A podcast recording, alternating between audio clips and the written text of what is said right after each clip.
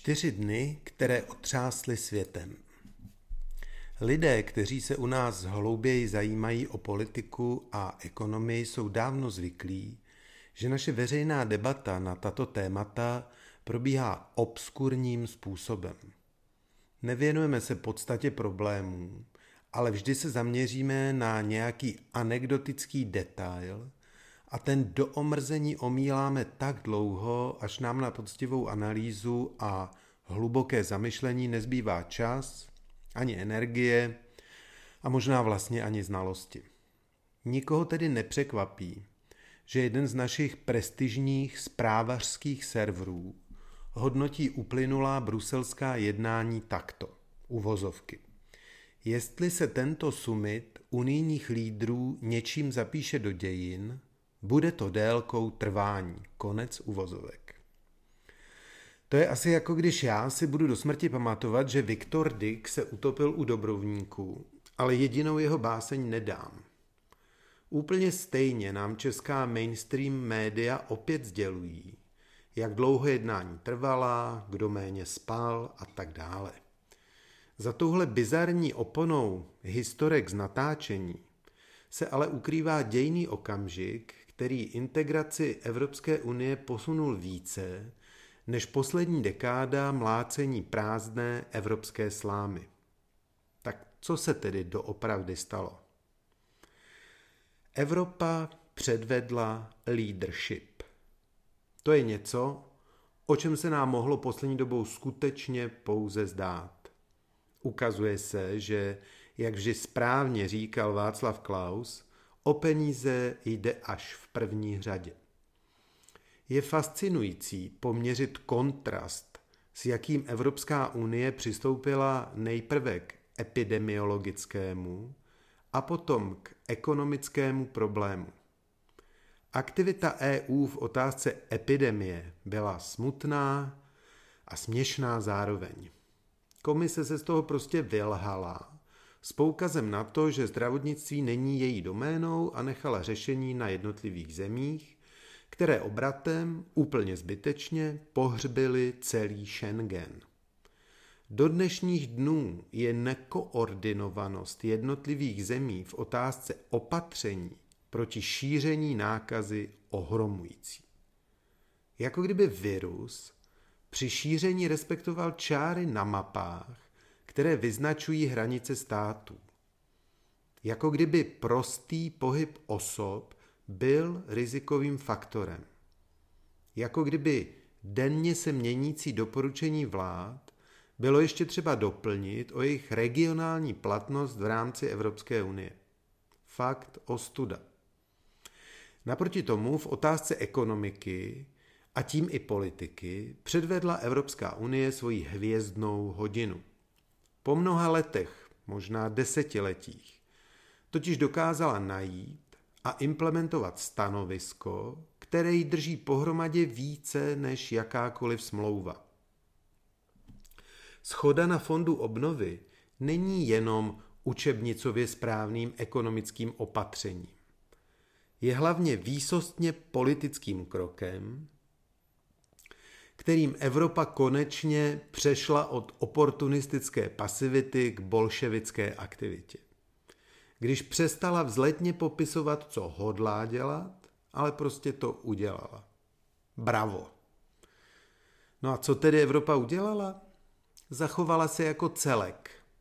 To je naprosto klíčový okamžik o něch čtyř dnů a krok, kterým Evropa jednoznačně vykročila na cestě k federalizaci. Chladný ekonom ve mně vidí i bezprostřední pozitivní ekonomické dopady tohoto skvělého kroku. Mám zde na mysli snížení rizikové prémie, tedy ceny financování dluhu pro periferní země Evropské unie, mezi které bohužel stále patříme i my.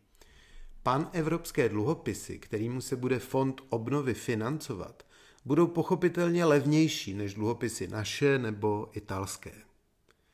To dále podpoří ekonomické oživení ve tvaru písmene velkého V, ke kterému dojde už letos.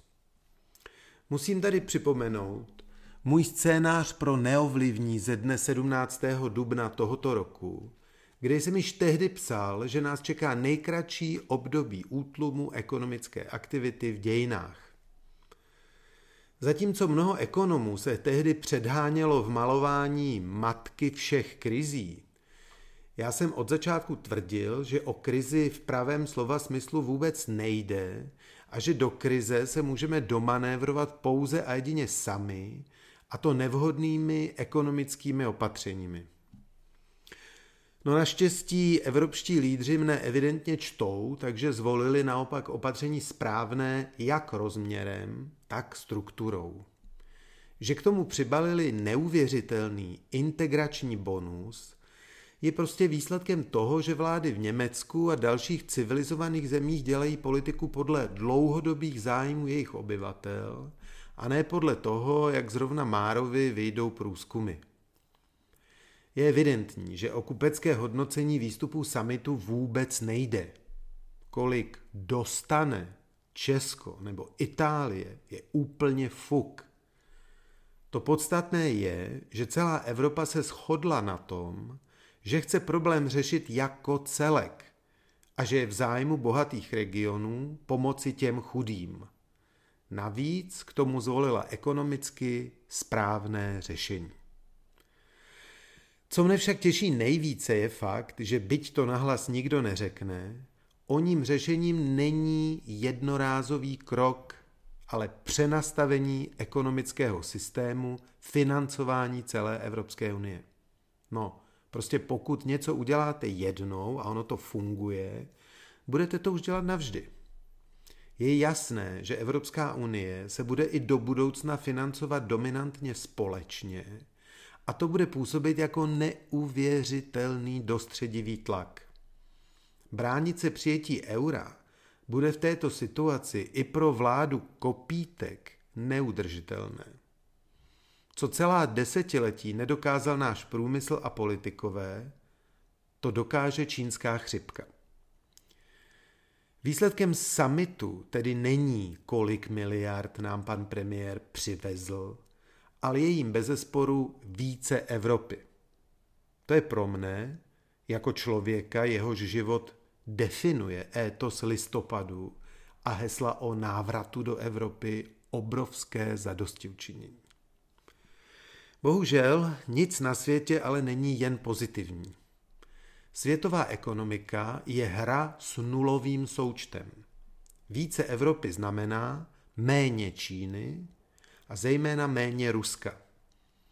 To mi celkem konvenuje, i když na to méně Ruska bychom si měli začít ve vlastním zájmu dávat už pozor. To je ale na jiné povídání.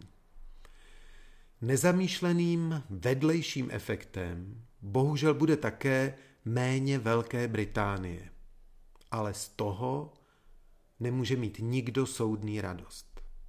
Je logické, že hlubší integrace Evropské unie povede rychle k posílení jejího ekonomického a politického významu.